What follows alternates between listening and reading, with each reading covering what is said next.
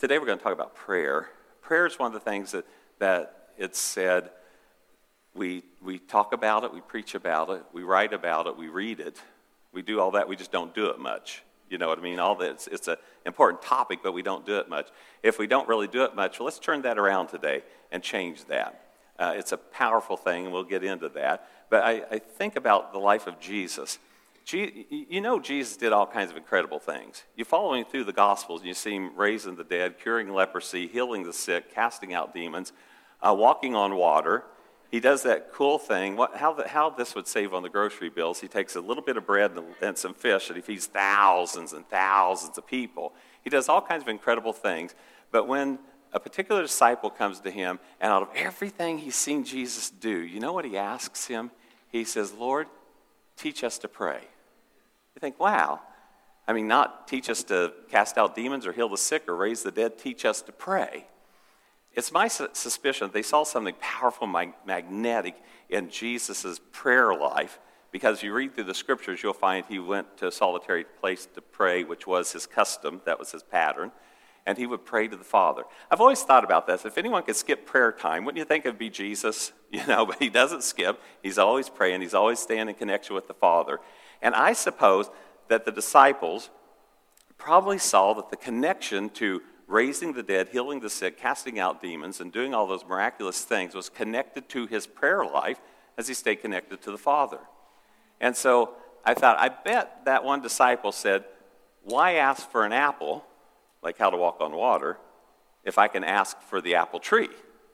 And so he says, I believe prayer is the tree the resource, the resource that keeps providing over and over and over for all these miraculous, wonderful things that the Lord does. So, we're going to talk about the work of prayer today.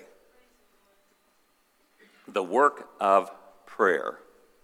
Now, work is often not a word that we get all excited about.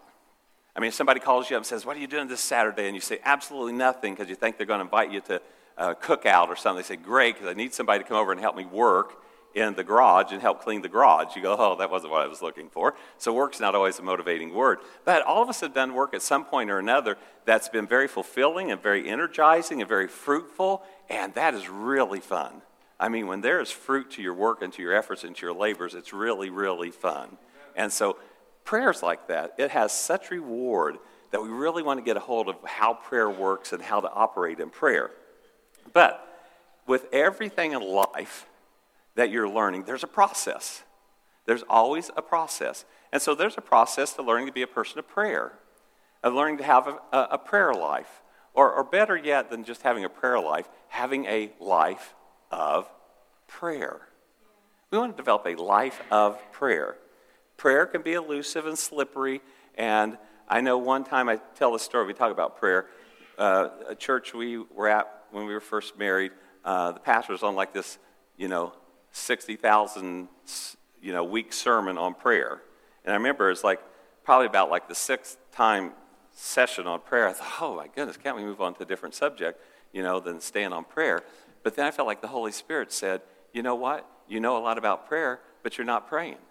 I went, oh okay, maybe we need to stay on this topic for a little while longer then. Because it's one thing to have it up here, it's another thing to be doing it in your life. And you don't really have it until you're actually doing it. That's why James says that we need to be doers of the word, not hearers only. So, in anything you do in life, there's a process. It, is, it starts with discipline and moves to desire and then to delight. I don't care what it is. I don't care if it's, if it's taking up running or cooking or you know, finishing some schooling or anything, a spiritual discipline, anything, it all always goes through the process of discipline and desire and delight. Now, discipline is not the, usually the fun thing, because even the Bible says this no discipline seems pleasant at the time, but rather it's tough. But in the end, the end result is discipline has a lot of fruit it can bring into your life. And so we go from discipline to desire to delight. Now, discipline doesn't have to be super negative because a lot of times you say, I got to discipline myself to finish the task tomorrow. No, you don't. You start wherever you're at and you grow on it. I remember reading about Zig Ziglar one time. Zig Ziglar was a Christian man, a motivational speaker, and he said that he, he had uh, decided to take up running. Now, he was 40 pounds overweight and hadn't ran in three decades, but he decided, I'm going to take up running. Now, how many of you think he ran five miles the first day? No, he did not. And so he tells about funny little stories in that. he was getting ready to run, and his wife said, You're not running until I go out and buy you some clothes. He said, My fat husband is not going to run around the neighborhood looking like that. So she went out and bought him some, some exercise clothes. And the first day, he made it to the first neighbor's mailbox. That was it. Well, I want to tell you about discipline. Discipline is doing today what you can do so you can build some stamina to do tomorrow what you couldn't do today. So you just keep building on it. And then one day he's able to run to the second mailbox, and then to the third mailbox, and then to the fifth mailbox. And then one day he's able to run miles and had actually achieved, you know, being a runner because he disciplined himself. And now, how many runners do we have in the room? Don't, don't be uh, shy. Raise your hand up high. Are you a runner? Uh, wow, okay. Uh, did I, did I see anybody? I'm not running errands. I mean, you actually, you, you run. Do we have even a single runner? Laura, thank you. Anybody else? Do I hear two? Do I have two? Okay. Laura, our only runner apparently in the room, although I know some of you here have run marathons and done all that. But you, you, you start and you expend that energy, and then once you get past the discipline stage, and this is true not just of running, it's true of anything, you'll actually move to a desire stage. You say, How do you know that, Tracy? I read it. Uh, that you go from, from dis- discipline to desire. And so, if you're a runner or whatever, apply this to anything, you may say one day, after you've gone through some discipline, Hey, you know what? I can't wait till work's done today or school's over or I get this task done because I want to run. What happened? You went from discipline to desire. And then one day you actually delight in it. Now, that's not just exercising, that could be anything. But that's the process you have to go through discipline to desire to delight. And it's a process for growing spiritually. There was a lady named Ms. Betty Tucker, and she started cooking at the Children's Memorial Hospital when she was 21 years old. Do we have any 21 year olds in the house today? Uh huh, okay. We got a lot of people, you know, not calling those things that be not as though they were. That is a Bible verse. Okay. Okay. 21 years old, she began working at the Children's Hospital. She retired at 71. She worked there 50 years. It's amazing because when you're 21, you never imagine being 71.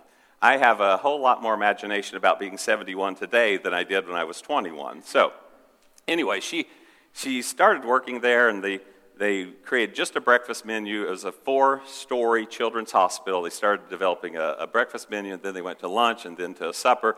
And then 15 years into this, they said, Hey, Betty, we'd like for you to cook at the night because nothing ever ends at a hospital. There's always nurses and custodians and, and orderlies and doctors and, and patients and family. And so she started doing the night thing. She did the night thing for 35 years.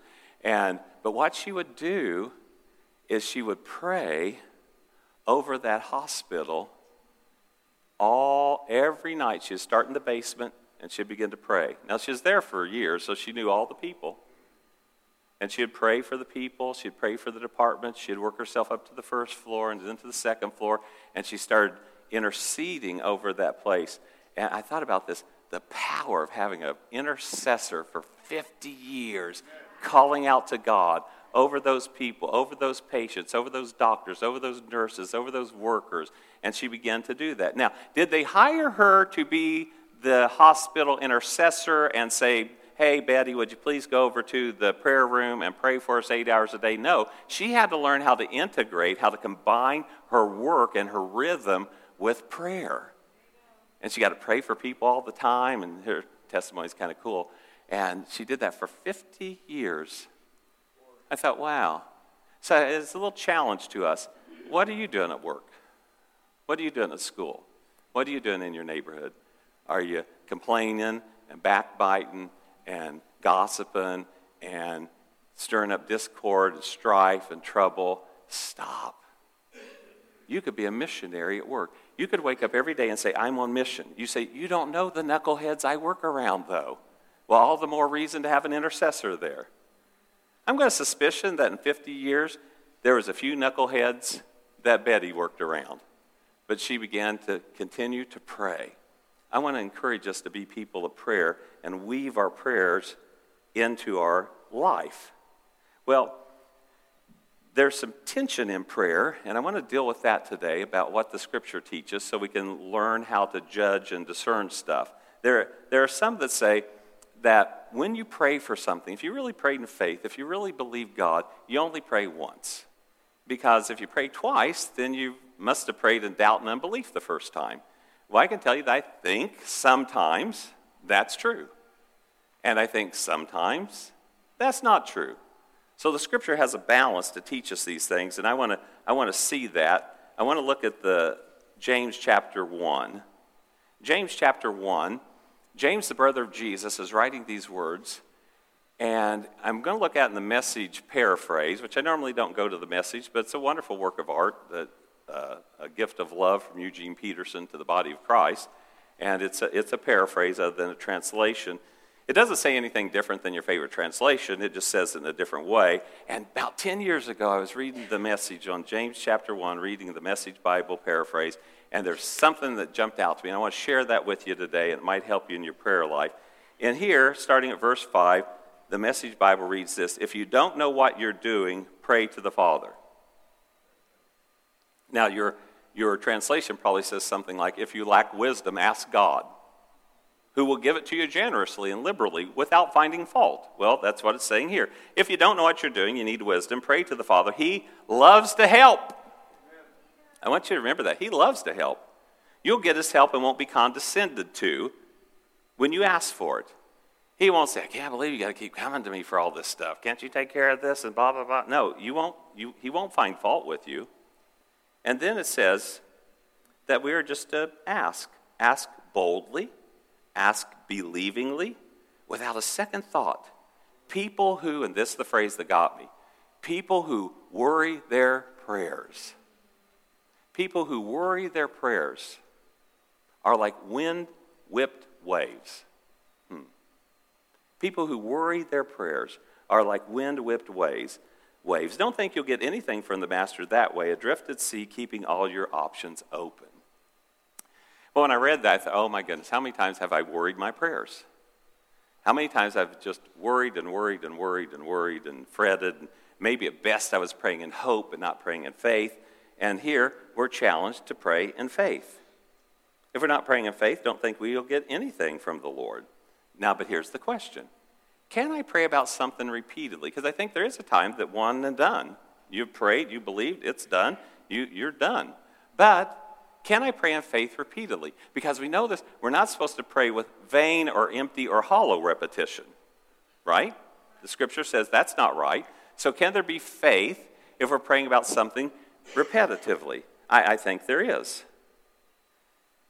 I believe the Bible teaches us that we are to engage in the work of prayer. And our goal is to be able to recognize when we're worrying our prayers and when we are warring our prayers. And so the call of God for us is that we want to be prayer warriors, not prayer worriers. We want to be on our faces before God, warring our prayers, not worrying our prayers. And if you say, Well, I worry my prayers a lot, I have too. There's now, therefore, no condemnation for those who are in Christ Jesus. But you know what I want to do? I want to quit worrying my prayers. I want to grow. I want to change. Now, I want to dig into this concept of praying repetitively, but still praying in faith. This is Luke 18 1 through 8. One day, Jesus told his disciples a story. Now, he's going to tell them what's often called a parable. A parable is a made up story and when Jesus is telling a parable, it's a made up story to have a spiritual truth that you want to take to heart. And here it says One day Jesus told the disciples a story to show them that they should always pray and never give up. So, why did he tell them this story? To show them that they should always pray and never give up. There was a judge in a certain city, he said, who neither feared God nor cared about people. A widow from that city came to him repeatedly, saying, Give me justice in this dispute with my enemy. The judge ignored her for a while, but finally he said to himself, I don't fear God or care about people. This is not a good uh, qualifications for a judge. especially most of the Bibles call this the story of the unjust judge. So judges are supposed to be just. They're supposed to, if they, if they judge righteously, they should fear God and love people. Here it says, I don't fear God, I don't care about people, but this woman is driving me crazy. I'm going to see that she gets justice because she's wearing me out with her constant requests. Then the Lord said, Learn a lesson from this unjust judge. Even he rendered a just decision in the end. So don't you think God will surely give justice to his chosen people who cry out to him day and night? Will he keep putting them off? I tell you, he will grant justice to them how? Quickly. But when the Son of Man returns, how many will he find on the earth who have faith? So, we look at this story, and people are often saying things like, well, uh, when you read a parable, like, I wonder what Jesus is meaning here. Sometimes Jesus doesn't tell you what he means. Sometimes we get a glimpse into it because the disciples say, We don't know what that parable is about, and Jesus says, Here's what it's about. But this one starts off with telling you what it's about. But people read this sometimes and say, Oh, I get it, I get it. You got to bug the life out of God. And if you pester him enough and wear him out, because apparently he doesn't want to really answer your prayers, if you pester him enough, then you might get what you want. That's not what the story's about. The story's a story of contrast. God's not unjust. God loves people. God gives justice quickly, it says. And so he's saying, basically, Jesus is saying this if, he, if she can get what she wanted from an unjust judge, who doesn't fear God and doesn't love people, how easy it should be for us to get what we want from God when we cry out before Him day and night. And so don't forget, don't try to figure out what the, the moral of the story is. He told us. Jesus said this. Here was Jesus' lesson always pray and never give up. The lesson is always pray and never give up. Can you see Jesus teaching like this? I want to show that slide there. Do we have a slide for that? Jesus teaching the disciples? There. I just can't picture Jesus teaching that way. but I want to ask a question. How many of you weren't we all taught that way? There's now they had rabbinical school and all kinds of teaching they did get in classroom settings as they grew up Jewish people. But when you follow Jesus around, you get your education by watching him seeing how he interacts with people. So his lesson is always pray and never give up. So this is warring prayer. This is working prayer. This is faith filled prayer. It's, it's, persistent, it's relentless, it packs a I will not be defeated kind of faith. And I want us to have that kind of faith when we pray. I will not be defeated. I'm going to press in, not because God's unjust, not because God doesn't care, not because I'm trying to wear him out. Do you understand? You can't wear God out. He's not a person like the unjust judge. He's God. He doesn't get wearied because, oh my goodness, I can't stand to hear from them again. No, he loves hearing from us, and he will give us what we ask. In Matthew 26, Jesus is praying in the Garden of Gethsemane, and you can read the story in full later. He goes and he prays, and he asks the Lord, he said, he said, Father, he said, this cup of suffering, this pain, this, this stress, this grief that I have, I, I would ask, would you consider taking this cup of suffering from me? Then he prays a second time, and he asks the same thing Would you consider taking this cup of suffering from me? And in Matthew 26 44, it says, After leaving them, the them is the disciples who were sleeping. I'm serious, this would be me. Not long ago, Darlene wasn't feeling well in the middle of the night, which you can't can't get sick on me in the middle of the night. And so I'm there in bed trying to keep my eyes open, and I fall asleep. She says, You wouldn't be a very good caregiver, would you? I said, No, I would not be a very good caregiver. So uh, I would be these guys. They're asleep. And then Matthew 26, 44 says, After leaving them, he went away again and prayed a third time, saying the same thing once more. So here, Jesus, he's prayed three times and prayed the exact same prayer every time. He gets his answer, it wasn't really probably what he totally wanted, but he knew this the cup of suffering would not pass from him. And one of the Gospels records Jesus saying this Shall I shrink back from this moment? No, it is for this moment that I came. And so he went through all the horrific suffering that he did, the cross and the resurrection. So I want to look at one last person. It's one of the greatest prophets in the Old Testament, one of the greatest prophets in the Bible. His name is Elijah. And Elijah is dealing with two very wicked, uh, a, a wicked king and a wicked queen. Ahab, the scriptures record that Ahab was more wicked than any of the kings. And one translation says he is worse than all of them put together. And then he had a wife. If you're not familiar with Ahab, you'll know the wife. The wife was Jezebel. Everybody knows Jezebel. I don't care if you've ever been to church, you've heard the name Jezebel before. And so they were wicked. And judgment came upon them. Elijah prayed, and it didn't rain for three and a half years. Now, that's a problem when it doesn't rain for three and a half years. It decimates the crops and the agricultural system, your food, everything. So Ahab was always mad at Elijah. We read earlier in the story when Ahab caught up with Elijah, said, There's the one who troubles Israel. And Elijah said, I'm not the one who troubles Israel. You're the one who troubles Israel. And he tells to Ahab, when they have this meeting, Go get something to eat and drink, for I hear a mighty rainstorm coming. There's something about, I'm serious about this. Our faith is, is supernatural, it's spiritual. Now, there's a lot of natural stuff that goes on as well, but it's supernatural and spiritual. Elijah is not hearing a rain coming in the natural. The skies are blue, not a cloud in the sky. He's catching it in the spirit. And sometimes you might feel that. Something's about to happen. And I want to say good things. Because the devil loves to put, we prayed about this too this morning. The devil loves to put a spirit of foreboding on people. He loves for them to wake up and go, Gosh, I just feel like something bad's going to happen. No. I, I, honestly, do bad things happen? Sure, they do. But I refuse when a spirit of foreboding hits me or something bad's about to happen, say, uh uh-uh, uh, something good's about to happen. The, I, I'm not going to submit to that spirit of foreboding. And if you, probably everyone's had it, if you submit to it, it just gets worse and worse and worse, and everything's awful, and you know something disastrous is going to happen. And you need to say, No, I'm not going to buy into that. God's not giving me a spirit of foreboding and fear, but of power, love, and a sound mind. So he's catching in the spirit that something good is about to happen. He said, There's a mighty rainstorm coming. So Ahab went to eat and drink, but Elijah climbed to the top of Mount Carmel and bowed low to the ground and prayed with his face between his knees. Then his servant, he said to his servant, Go look out towards the sea.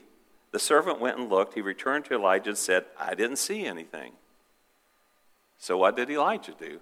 Kept on praying. He sends him out a second time, a third time, a fourth time. What's he looking for? He's looking for the evidence of this prayer, the evidence to the answer that he feels in his spirit. And then finally, it says in verse 44 finally, the seventh time, his servant told him, I saw a little cloud about the size of a man's hand rising from the sea. That's all Elijah needed. Elijah shouted, Hurry, tell Ahab, climb into your chariot and go back home. If you don't hurry, the rain will stop you. Faithful and persistent in prayer. Now, not vain repetition, not empty repetition, but faith filled, meaningful repetition. Darlene and I have now been married forever. And we have probably said to one another that we love each other uh, thousands, thousands of times. And I really mean this, and if you, you haven't done this, then there's no condemnation, just change it. I don't think we've ever told each other we hated each other, have we? Really? Okay. No. As far as I know, we've never said that. Oh, we probably failed it. You know, we probably had that, that moment where we, oh, man, you know. So, I mean, not me, but she did. Uh, and then, of course, she would say, yeah, look what he, she had to live with. So, anyway, so we said thousands of times we loved each other. Now, I want to ask you this. We're going to tell we love each other again. Do you think that's meaningful? But what about the repetition? Thousands and thousands of times we have said, I love you. I love you. Thank you. She said, I hate you. No, she did not. She did not. She said, I love you. It's, it's meaningful. Do you have family, loved ones, friends, children? I mean, you got, you got a little grandbaby, and they've told you for the hundredth time they love you, and you can't hear it enough. You want to hear it again. It's not meaning, there is repetition that's meaningless. That's not meaningless. That is meaningful.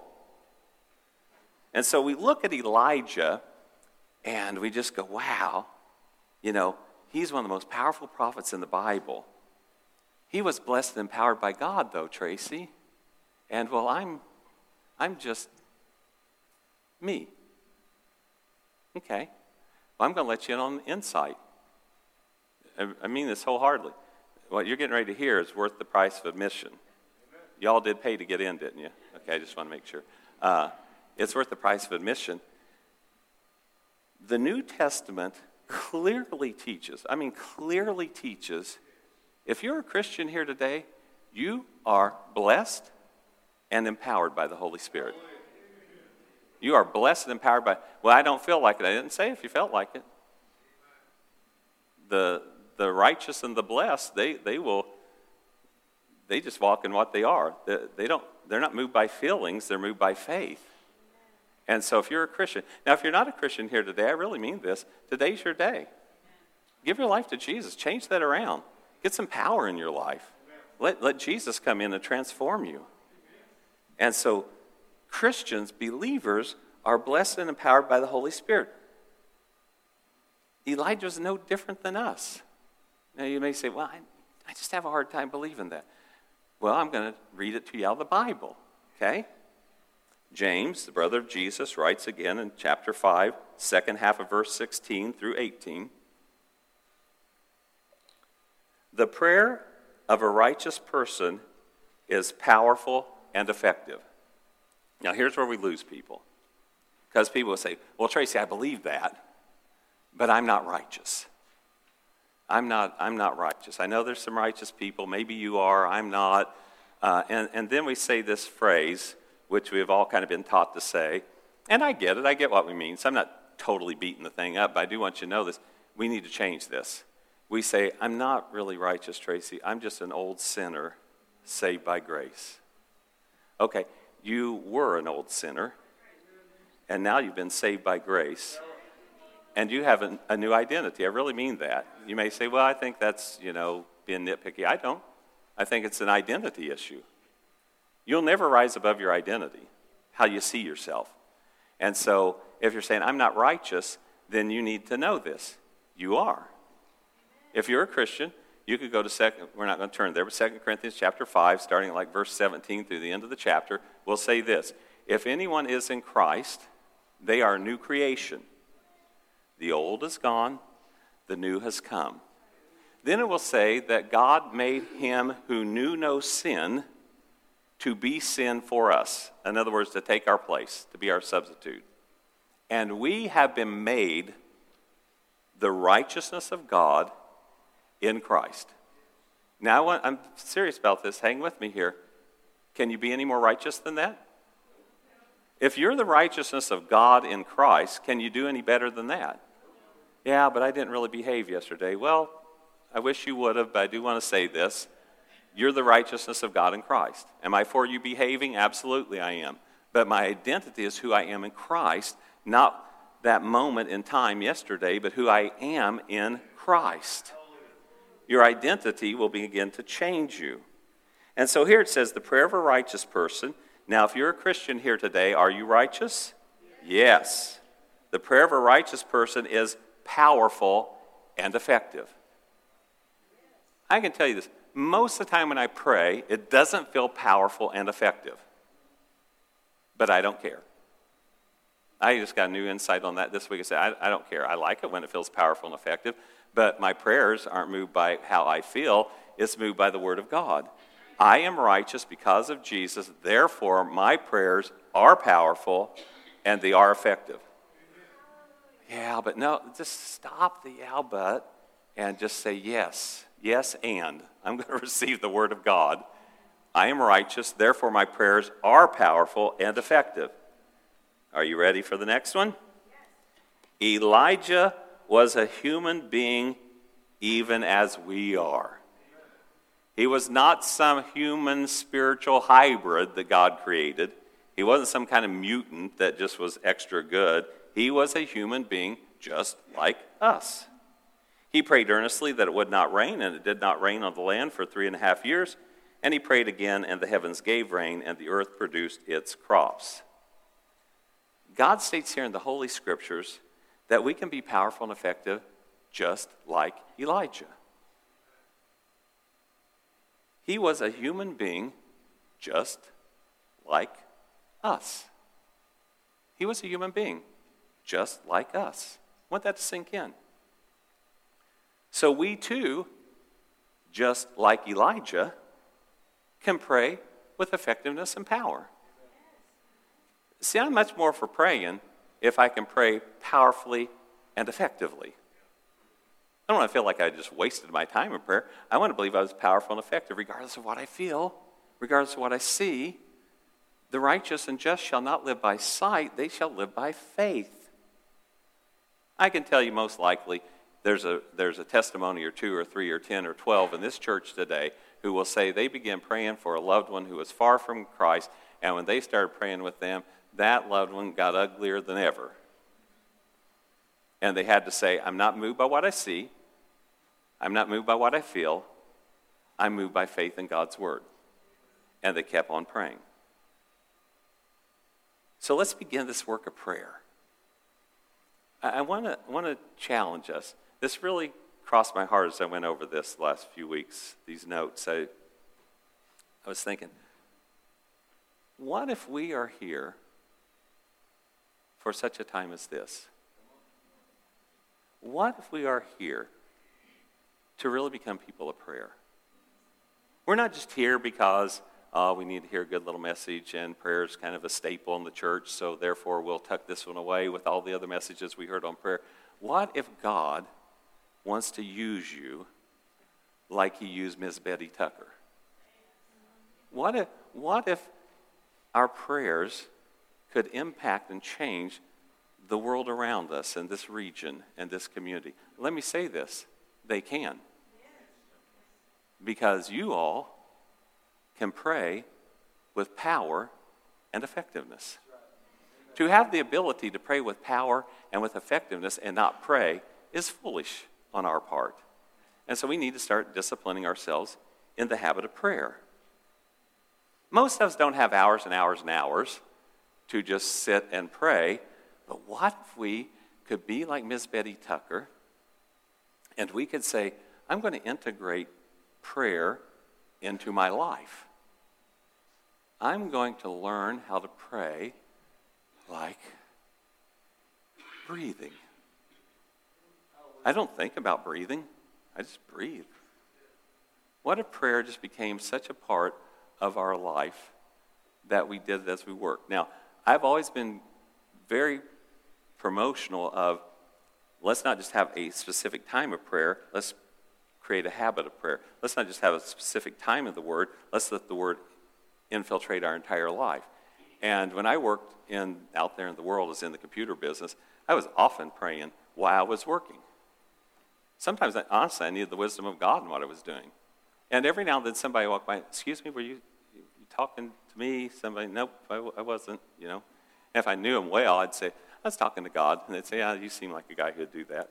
And so just pray. Be a person of prayer. And then, as we just begin to get a rhythm to praying, like we breathe, it fits into life. We don't have to set aside eight hours a day to do it. We do it with our life. Then we move from discipline to desire to delight. Now, if you're in the beginning stages of this, I warn you be careful if you're just starting that you are in the discipline stage of setting aside some time. I want to encourage you to set aside some time every day to pray, even if it's one minute. That is your running to the next mailbox. You get it? One minute. And then that one minute will turn to two, and the two will turn to five, and the five will turn to ten. Who knows where it'll go from there? But I'll tell you, it's very dangerous um, if you're just in the discipline stage to hook up to pray for somebody who's in the delight stage. I was praying with Wayne Combs one day. He asked if we could pray. Said yes. An hour went by. Two hours went by. Three hours went by. I said, I'm not quite to the delight stage like Wayne is. And I said, uh, I said, brother, I said, I'm going to have to wrap it up for the day. He said, Oh, really? Okay, like, like we just got started. No, we did not. Uh, so I just want to warn you if you're in the early stage, be careful because those people are in the delight stage, they just, they delight, man. But wouldn't it be cool to the delight stage? But I do want to warn you when you get to the delight stage, be aware of the people you're praying with who are only in the discipline stage. and, uh, and Wayne wasn't condemning about that at all, but just you'll have to, yeah, they can go ahead and leave. Because we might have a prayer meeting here, and we're going to have some more on Wednesday nights, and somebody may pray till 2 in the morning. But I don't want those who are leaving to feel condemned about that. Like, I must not really love God. Okay, you just haven't made it to the delight stage yet, and, and that's okay. So prayer is an entry point for everything for evangelism, for life change in ourselves, for impacting the community around us. But it's not a doorway you just kind of step through and you go, okay, I've done the prayer thing. No, it's something that it becomes an essence of our life. And it can be so easily woven in to how we do life, just like breathing. So if you've never started this journey, start today. If you've been on the journey, but you say, I got a little cold with it, let it refresh your heart today. And we're just going to become people of prayer. And, and I really challenge us. Let's not, I'm talking to me too, let's not take this lightly. We very well could be here for such a time as this to become people of prayer, to impact not only our lives and our family, but the world around us.